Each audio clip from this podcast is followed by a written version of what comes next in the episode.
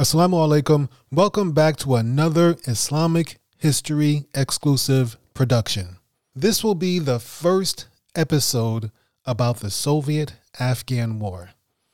Now, I know, I understand, you were probably expecting another season of the Umayyads, and inshallah, I promise you, we will return to that series.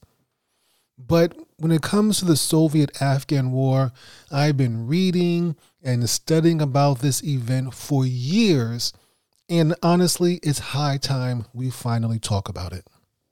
So that's it. We don't need much more of an introduction than that. I think we should just go ahead and get right into it. Let's begin at the beginning with the foundation of the modern state of Afghanistan. So, we're going to begin by discussing Afghanistan between the years of 1826 to 1973. And it starts with the founding of the Emirate of Afghanistan in 1826 by Dost Muhammad Khan. Dost Muhammad Khan was soon overthrown by the British, who went and established an exile ruler in his stead. This led to the First Anglo Afghan War, which we have discussed in a previous series many, many years ago, I think back in 2015 or something like that. We discussed this this war in a three-part series where the British were eventually ran out of Afghanistan. The British did what many other conquering armies, including the Soviet Union, including the United States, the British conquered the capital, Kabul, and established themselves in a few other surrounding areas, but were never able to fully subdue the entire nation of Afghanistan or the entire area of Afghanistan, and they were eventually ran out of there. This pattern would repeat itself with both the Soviet Union as we're going to talk about in this series and later on the United States, which who knows, maybe we'll get into that too one day in the future. Inshallah, Allah knows best. So the British were ran out of Afghanistan. Dost Muhammad Khan came back, took over again in 1843, and he ruled until his death in 1863. He was succeeded by his son, Sher Ali Khan, but Sher Ali Khan had a lot of trouble in maintaining his authority and controlling his own subjects. Well, he was eventually overthrown, spent some time in Russia, came back from Russia, overthrew his own usurper, and retook the country. After retaking the country, Sher Ali Khan tried his best to balance Afghanistan's loyalties between Russia and Great Britain. This was during the time of the Great Game.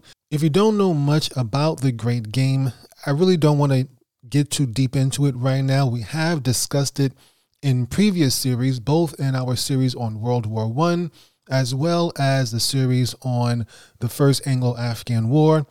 By the way, if you want to hear the First Anglo Afghan War, the uh, series that I did on that, Simply go to IslamicHistoryExclusive.com, choose the free option, and you'll find the series in there completely free.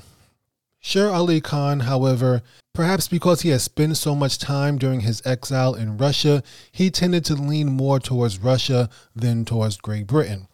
Great Britain didn't like that, and so this led to the Second Anglo Afghan War, where Britain invaded again in 1878. The British were victorious. They were able to remove Sher Ali Khan, replaced him with his son, Yaqub Khan, who then became the ruler of Afghanistan. Great Britain invaded yet again in the following year in 1879 when one of their envoys was killed in Afghanistan. Yaqub Khan abdicated and was replaced by Abdurrahman Khan. Abdurrahman Khan was Yaqub Khan's cousin and Sher Ali Khan's nephew. Abdurrahman Khan became the ruler of Afghanistan in 1880. So we can follow the progress. Abdurrahman Khan was a nephew of Sher Ali Khan. Sher Ali Khan was a son of Dost Muhammad Khan. And Dost Muhammad Khan founded the Emirate of Afghanistan. So hopefully you understand how everything went from then. Anyway, Abdurrahman Khan, who is now in charge of Afghanistan, the ruler of Afghanistan, he is considered the founder of modern Afghanistan. During his reign, Great Britain and Russia, I guess they got tired of fighting each other over this little piece of land, though Afghanistan is not really little. I guess they got tired of fighting each other, and so they came together and defined the borders of Afghanistan during this period, and that's how we got the modern borders of Afghanistan. So Abdurrahman Khan, he ruled until his death in 1901. He was succeeded by his son Habibullah Khan, and Habibullah Khan maintained good relations with Great Britain, kept him from getting invaded anymore by them for a while, but only for a while. You'll see in a moment. Great Britain also managed uh, Afghanistan's foreign affairs, so they were pretty much doing the whole puppet thing with with Afghanistan by now as well. Eventually, World War One came along. World War One came along, and most Afghans, most people living in Afghanistan, supported the Ottoman Empire. The ruler of Afghanistan, Habibullah Khan, the son of, of the founder of Afghanistan, Abdurrahman Khan, Habibullah Khan wanted to remain neutral. He didn't want to join the British, but he didn't want to really throw in with the Ottomans either because, once again, he was pretty much a puppet of the British. However, this neutrality was seen as a little bit too pro British. As I mentioned, the Afghan people in general supported the Ottoman Empire during World War I. Well, just after the war, the war was over in 1919, Habibullah Khan was assassinated in Afghanistan and he was succeeded by his son, Amanullah Khan. Amanullah Khan was completely opposite from his father and wanted the British out of Afghanistan, and he went to war with the British that same year in 1919. This ultimately led to the Treaty of Rawalpindi. This was the third Anglo Afghan War in 1919, and it was really a stalemate. The reason is the British were overly stretched and fatigued from World War One. Remember, World War One ended in 1918. It's now 1919. Britain has all this new territory to try to maintain and control. They didn't really have the strength nor the energy for a prolonged war in Afghanistan. And Afghanistan itself didn't have the military material and the military prowess to go toe to toe with Great Britain either. So ultimately, it was a bit of a stalemate.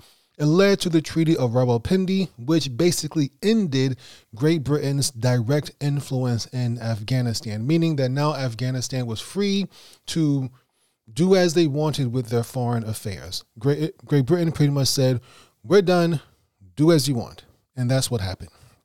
So, with this new freedom, Amanullah Khan, the ruler of Afghanistan, was able to sign a treaty of friendship with the Soviet Union, beginning the long relationship between Afghanistan and the Soviet Union. And yes, it was the Soviet Union by this time. If you remember from our series on World War I, if you haven't listened to it yet, I encourage you to go listen to it. The Soviet Union was born during World War I during the well in the aftermath i should say of the russian civil war or the russian revolution where the bolsheviks overthrew the tsar and killed the tsar's entire family and established the soviet union the communist soviet union. So by 1919 the soviet union was in existence. But things were not really all smooth in afghanistan. Between the years of 1928 to 1931 a civil war and terrible infighting raged across Afghanistan, and Amanullah Khan was eventually forced to abdicate the throne. Eventually, his cousin Nadir Khan became ruler of Afghanistan, but Nadir Khan didn't last very long either. He was assassinated in 1933 and he was succeeded by his son Muhammad Zahir Shah. Muhammad Zahir Shah became the king in 1933, and he finally brought some stability back to Afghanistan and ruled for the next, get this, 40 years. He ruled for 40 years until he was overthrown in 1973. So that's the history of Afghanistan. Well, the political history of Afghanistan from 1826 to 1973. In 1973, Muhammad Zahir Shah was overthrown by his cousin, Muhammad Dawood Khan. We'll just call him Dawood Khan to not get all the Muhammads mixed up. Dawood Khan overthrew his cousin, who was the king, King Muhammad Zahir Shah, and from that point on, everything went down the drain. We're going to talk about that going down the drain right now. Now, Dawood Khan, who was this Dawood Khan, this cousin of the king who overthrew him? Dawood Khan joined the military of Afghanistan and he served as the Minister of Defense for his own cousin, the king, for a couple of years. He then went on to serve as Afghanistan's Prime Minister for 10 years, from 1953 to 1963. While he served as Prime Minister, as PM of Afghanistan, Dawood Khan began to promote Pashtun nationalism. The Pashtuns are an ethnic group within Afghanistan, and we're going to talk more about the different ethnic groups in Afghanistan in the next episode, inshallah. But just so you know, Dawood Khan began to promote Pashtun nationalism and advocated for a greater Pashtun state, which he termed Pashtunistan. Here's the problem though this hypothetical greater Pashtun state included a huge portion of Western Pakistan, and of course, the Pakistani government wasn't trying to hear this. This didn't make them happy. And so this strained relations between Afghanistan and Pakistan for a while. Anyway, the king, Muhammad Zahir Shah, and this is my own personal opinion, I seem to think that this guy actually wanted the best for his nation. Muhammad Zahir Shah seemed to have been perhaps not perfect, and I didn't really go deep into his history, but just reading about the moves he made and how long he ruled, he did rule for 40 years, it seemed as if he was trying to do the best for his nation, but unfortunately things didn't quite work out for him. But we'll, we'll get into that right now. In 1964, Afghanistan presented a new constitution and the king approved it. This new constitution banned members of the royal family from holding political office. This meant the king's cousin, Daoud Khan, could no longer be prime minister and he could no longer be involved in the state's in the in the nation's politics. King Zahir Shah wanted what's known as a constitutional monarchy. Something like Great Britain, where you have a ruler, a king, a monarch, whatever, and they don't have any political power. They reign, but they don't rule.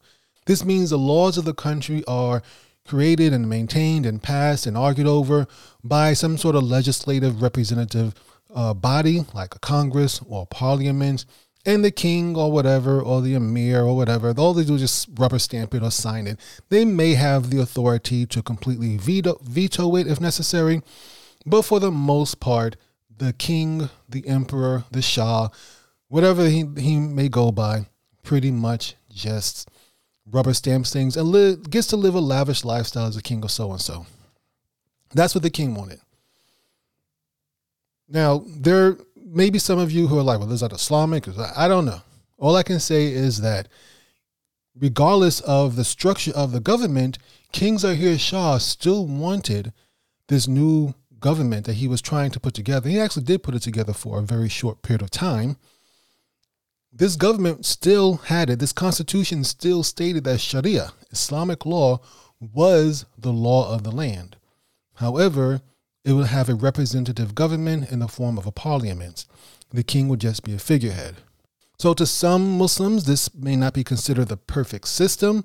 Maybe you consider it imitating the West. I don't know.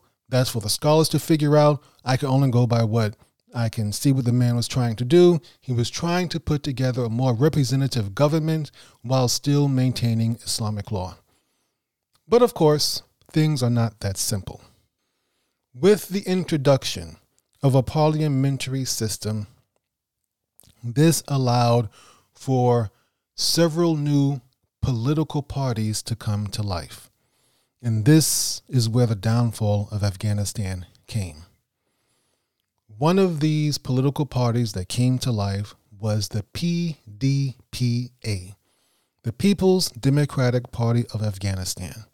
This was essentially the Communist Party of Afghanistan. We'll discuss the PDPA more in the next episode, but suffice it to say, these guys are going to play a huge role in the next few years in Afghanistan's politics. So the king, Zahir Shah, he's trying to hold things together in Afghanistan, but then there's a drought in 1972, and this drought was very severe and it forced the Afghan government to look at other avenues of revenue. They had to find some other way to get money into their country. Right now, at this point in time, they're mostly dependent on agriculture and the Soviet Union. And with this drought, that kind of removed the agriculture thing.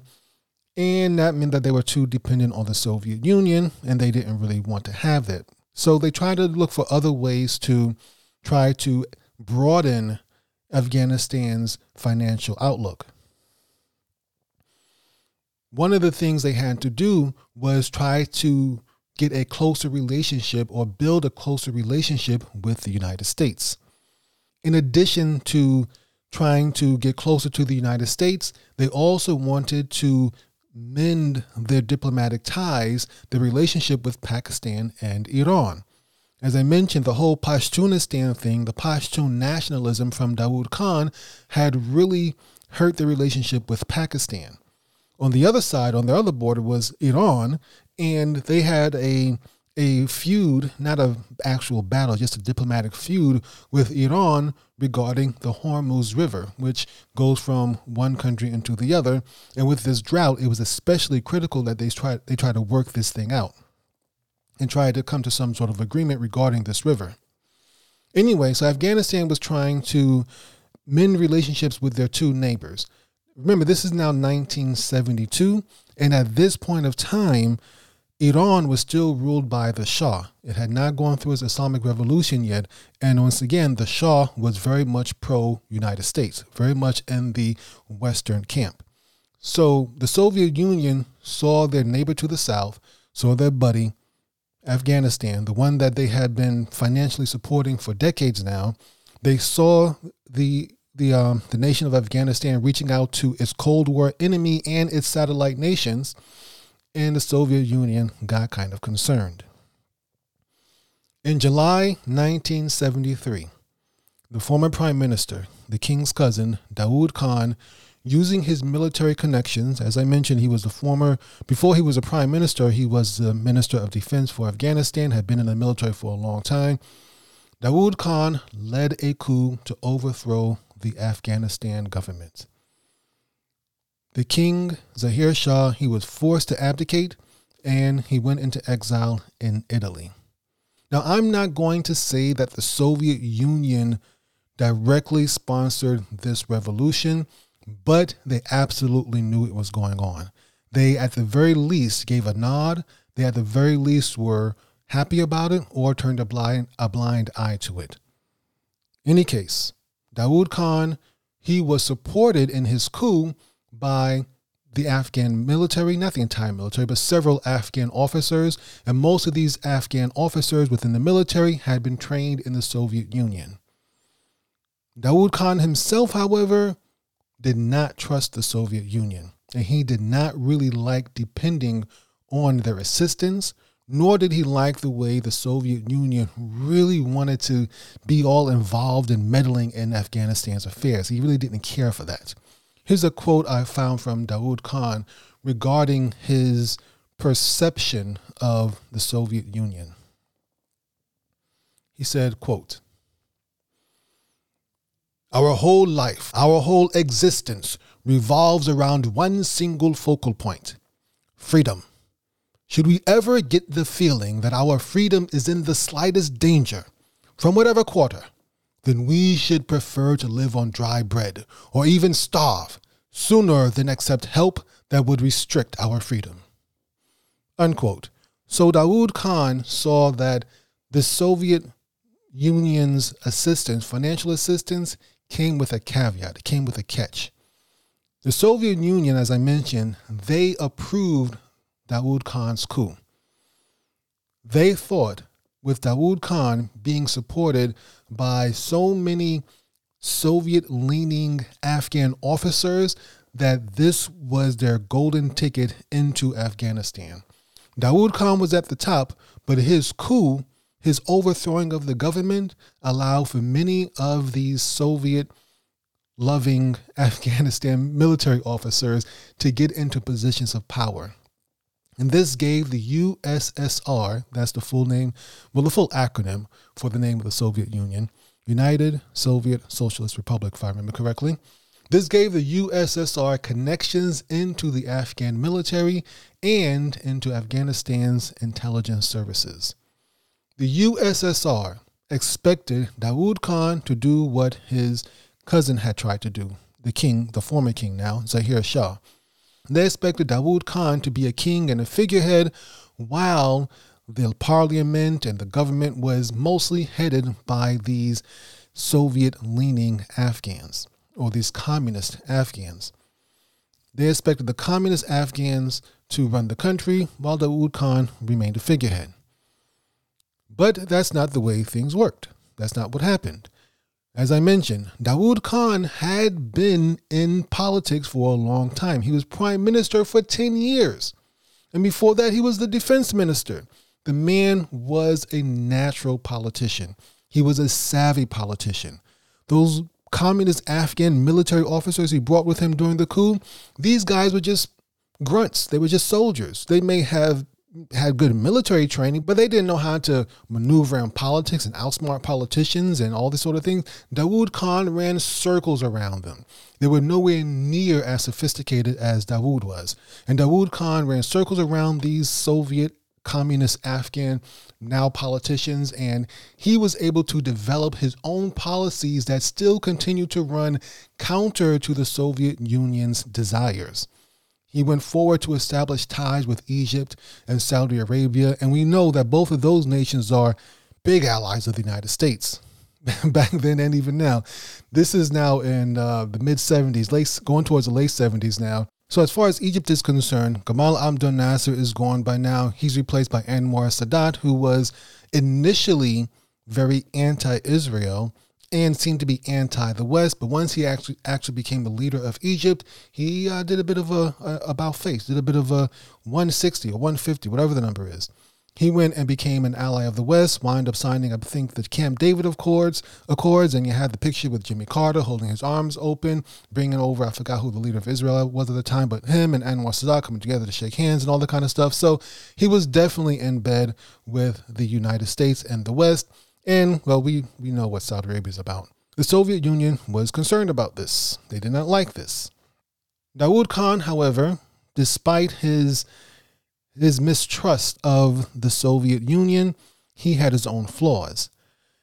He still wanted to try to modernize Afghanistan. And when we say modernize, you know that's just a, another term for westernize.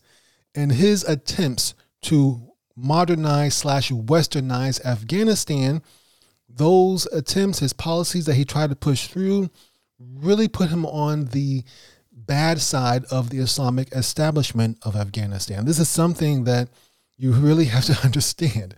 The Islamic establishment, the religious establishment, the Muslims, the, the Islamic spirit of Afghanistan is extremely strong. The Islamic spirit is so strong in Afghanistan. I've never been there, but looking at this history, those people love themselves some Islam. And this is something that every leader has to learn to juggle in Afghanistan. And Dawood Khan completely misunderstood this or completely missed this. So Dawood Khan was getting it from both ends of the spectrum. Of course, the, the Soviets or the communists of Afghanistan didn't like him. The religious establishment, the Muslims of Afghanistan didn't really care for him. I presume the liberals and the elites, they seemed to have liked him because he was trying to westernize Afghanistan but that's a very, very small portion of the population. Dawood Khan tried to arrest, well, actually, did. He ordered the arrest of the leaders of the PDPA, that's the Communist Party of Afghanistan.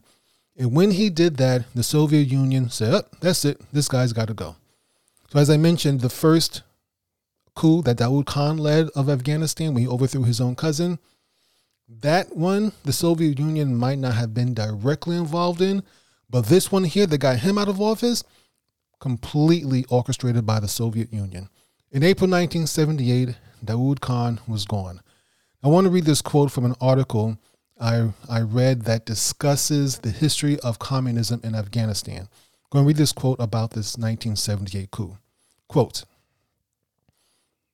Contrary to the claims of the PDPA and the Soviet Union, what really occurred was a coup, not a revolution, launched only in Kabul by elite Soviet trained military units, as Afghans would say, the Soviet Fifth Column in Kabul. The victors released the PDPA leaders from prison and turned power over to them.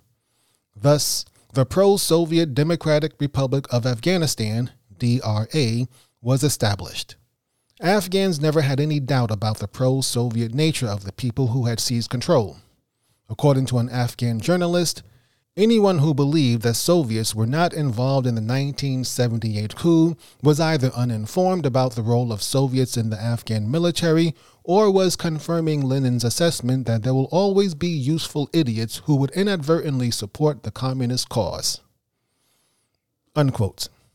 So the coup went off. Dawood Khan and his family were killed in the coup, and Afghanistan got a new leader, Nur Mohammad Taraki, who now became the president and prime minister. The man held two offices president and prime minister of Afghanistan. Now let's talk about this very short period of communism when communism took over Afghanistan. So, as I mentioned, Nur Taraki was the new leader of Afghanistan. Nur Taraki was also the leader of the PDPA, Afghanistan's Communist Party, but also the leader of the Khalq faction of the PDPA. The PDPA, Afghanistan's Communist, Communist Party, in 1967 has split into two factions one called Khalq, which means the people, and another called Parcham, which means banner or flag. These two factions within the PDPA, Afghanistan's Communist Party, these two factions were mostly split along ethnic lines, with the Khalq faction, the one that Nur Taraki led, being primarily Pashtun in ethnicity. Now, these two factions couldn't stand each other. They were both part of the PDPA. For some reason, they did not just create a new communist party, whatever, who knows. But whatever the case may be, they did unite to overthrow Dawood Khan. But as soon as the coup was over and they got rid of Dawood Khan, these two factions began fighting against each other again. So now the Soviet Union has what they want. They have a true Soviet party running Afghanistan. And as far as these two factions are concerned, within the PDPA, the Soviet Union always supported both factions. So just in case no matter who, which one came out on top, the Soviet Union would always be in the loop and always have a hand in Afghanistan.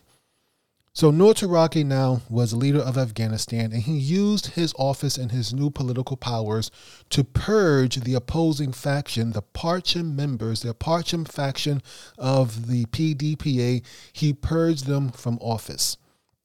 Now, some of this purging was done peacefully, so some people who were Parcham members were sent on foreign assignments outside the country, pretty much putting them in political exile.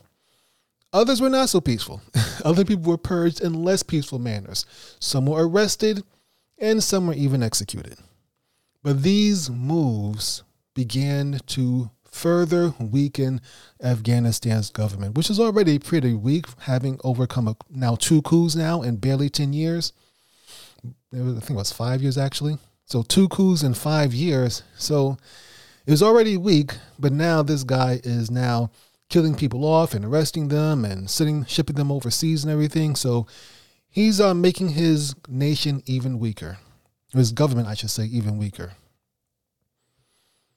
Nur Taraki was also an idealistic communist. He really believed in the communist cause. He was very adamant about pushing communist policies forward and killing, squashing, destroying, wiping out any sort of dissent against that. He pursued this land redistribution program that really angered rural Afghans. And once again, I gotta remember, gotta remind you, most Afghans lived in the rural areas. That was an area that that every single government had trouble controlling. Nur Taraki executed and imprisoned thousands of Afghans who went who were bold enough to try to resist his reforms. Now, I want to tell you about this quickly about this land redistribution thing. This seems to be a recurring theme in a lot of Muslim countries as they try to modernize their lands. I've seen this both in the Ottoman Empire when the what you call it the uh, Young Turks took over. They tried to they tried a, a land redistribution program where they well the, much of the Islamic world well I can't say much of the many parts of the Islamic world Afghanistan obviously but also uh, Anatolia uh, Bosnia as well as Iran we discussed this as well in the 1979 revolution of Iran in our series from several years ago. Many parts of the Muslim world were still under a feudal system. We're talking about being on a feudal system in the 1970s, 1960s. And yeah, it was time to change. The, the feudal system was inefficient and holding the nation as a whole back. And this is not necessarily necessarily a communist thing. Those three nations that I mentioned, Afghanistan, Iran, as well as the Ottoman Empire, all three of them tried to redistribute land. Basically, the feudal system means that large plots of land were held by one family or one man or one powerful, wealthy landlord, and a bunch of peasants rule uh, worked the land on behalf of that landlord.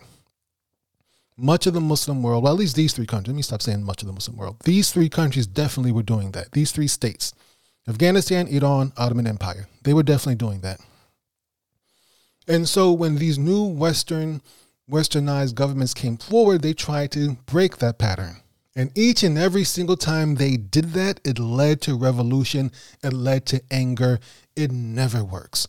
Mostly because they did it at the at the tip of a sword or at the barrel of a gun they forced the people to do these sort of things and they didn't slowly bring it in. They didn't try, I don't know, all of them tried a very ham fisted way of ramming this new system down these landlords' lords' throats and it never worked out. They tried to take, basically, they were taking land away from the landlords, splitting up into several different pieces, and then giving it to the peasants and saying, here, here you go, work the land.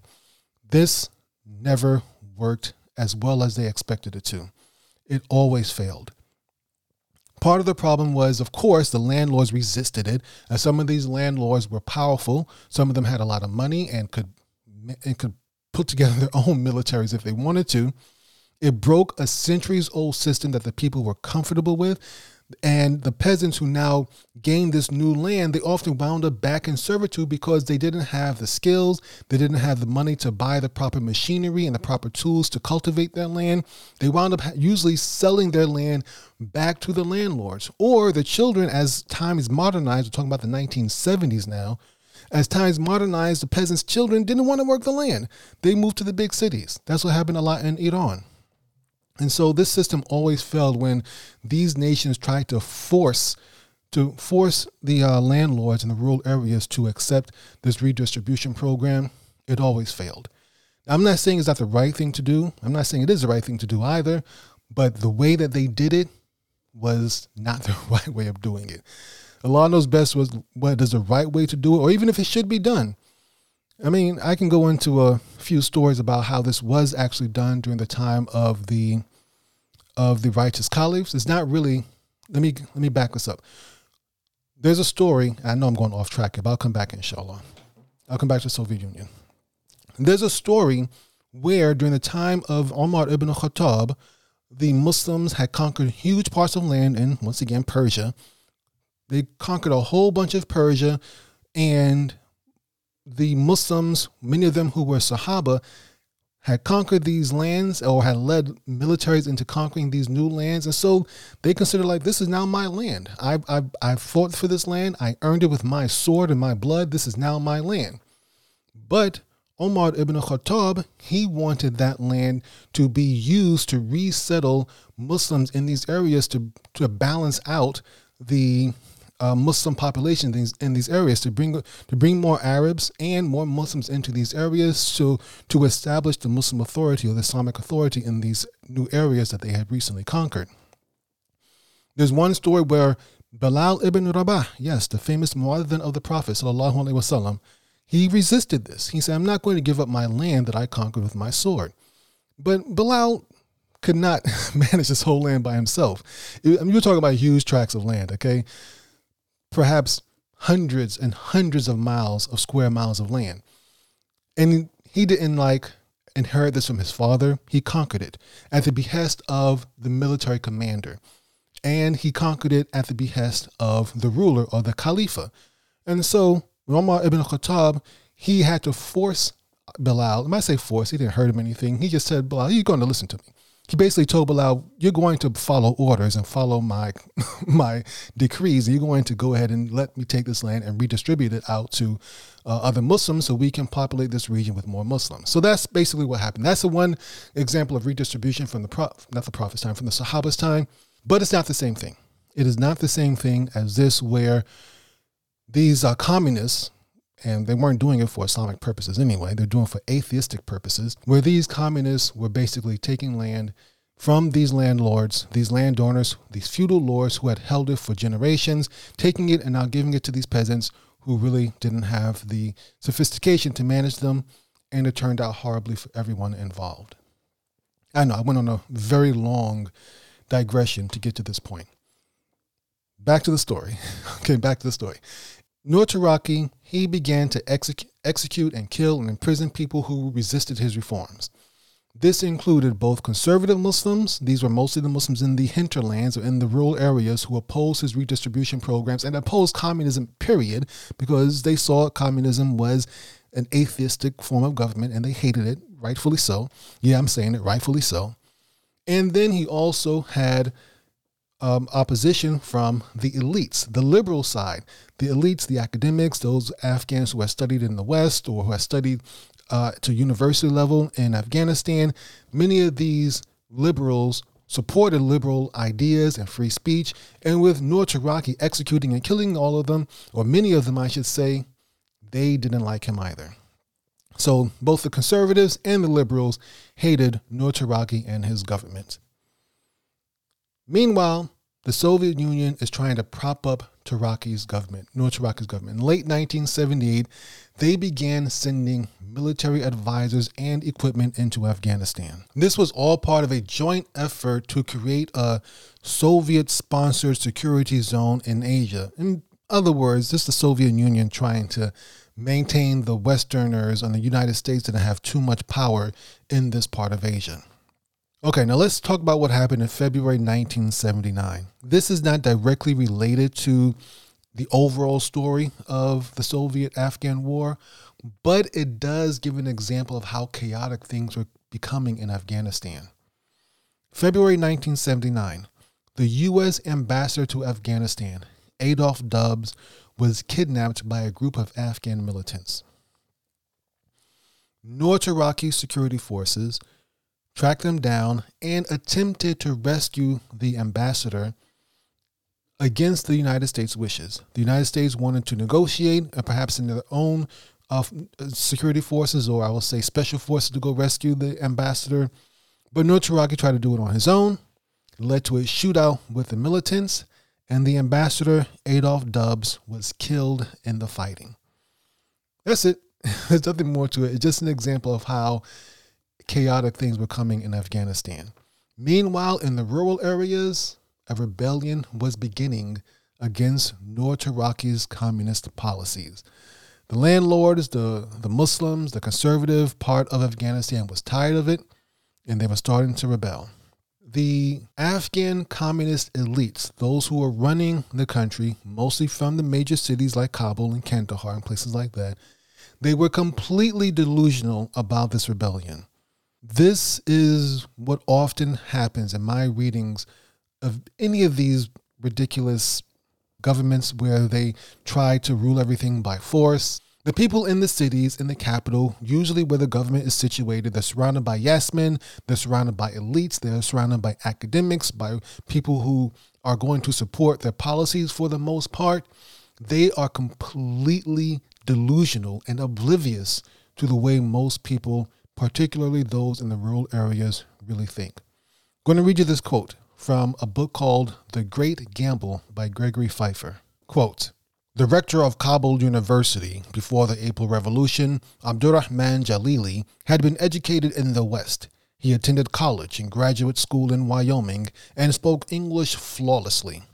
Now, he believed the PDPA's reforms, however ruthlessly implemented, had set his country on the right course. Specifically, that the revolution would help pull the Afghan people out of illiteracy and poverty. He also believed most of them supported the government's efforts. The pivotal Herat uprising in April 1979, he thought, was orchestrated by military officers with ties to Iran, and far fewer civilians died in the violence than the rebels claimed. Unquote. It's going longer than I thought it would, but there's a lot more to talk about. But inshallah, we'll get to it in the next episode. But I want to talk about this Herat uprising, and then we'll go ahead and wrap it up, inshallah. The rebellion in the rural areas, as I mentioned, that was heating up in opposition to Taraki's communist parties. The rebellion in the rural areas led to an attack on Herat in April 1979. Herat is in western Afghanistan, like 385 miles west of Kabul, really much closer to the border of Iran. So, once you get an, a perspective of where it's really located. So, a rebellion began in Herat or the rebellion finally reached Herat. Let's put it like that. The Afghanistan government sent the Army's 7th Division to go and squash the rebellion. However, the 7th Division eventually defected and joined the rebels. Now, from what I've read, there's different stories, but from what I've read, the reason why this happened was that when the army arrived, when the 7th Division arrived in Herat, there were crowds going on, a lot of chaos. And for whatever reason, some of the units within this division began opening fire on civilians. Other units within this division saw this happening and turned their guns on those soldiers who were firing on the civilians. They killed those units who were firing on the civilians, that is, and wound up saying, okay, we're not going to support this corrupt society, this corrupt government. We're going to join the rebels. And that's what they did. The rebels, who were really just rebels at the time, just peasants and farmers and, and regular people who were just tired of the communist policies and the communist government, now they had an entire military division on their side. So the 7th Division helped or allowed, really helped the rebels gain access to military stockpiles. So now the rebels had access to military grade weapons. With this new power, so to speak, the rebels went through the city of Herat, killing Soviet diplomats, Afghan government, government officials, and pretty much took over the city. So now the government had to do something new. They sent in warplanes, Soviet built warplanes, to launch airstrikes against the rebels in Herat. Meanwhile, more military units came and surrounded the city, and Nur Taraki made sure that these units were loyal to his government. More military units came on, surrounded the city, with the airstrikes pounding the rebels inside of Herat and the city surrounded. This weakened the rebels, and the government troops moved in. Then there was heavy fighting for a few days but eventually, the government retook Herat. I've heard lots of different numbers about how many people were killed during this uprising. I've heard some as low as 3,000, some as high as 10,000.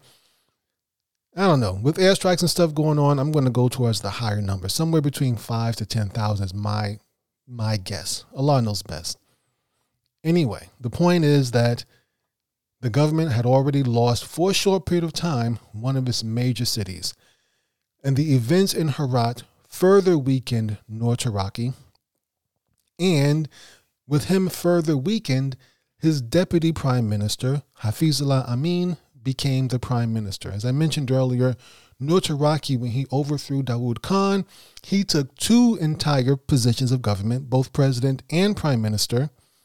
But after this fiasco in Herat, after these events in Herat, his, his deputy prime minister, Hafizullah Amin, became full prime minister.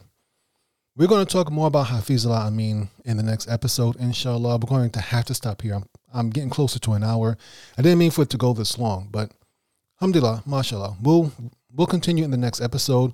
We'll talk about Hafizullah Amin and what eventually led to the Soviets coming into Afghanistan. And we'll continue our story, inshallah. That'll be in the next episode. But until then, Assalamu alaikum wa rahmatullahi wa barakatuh.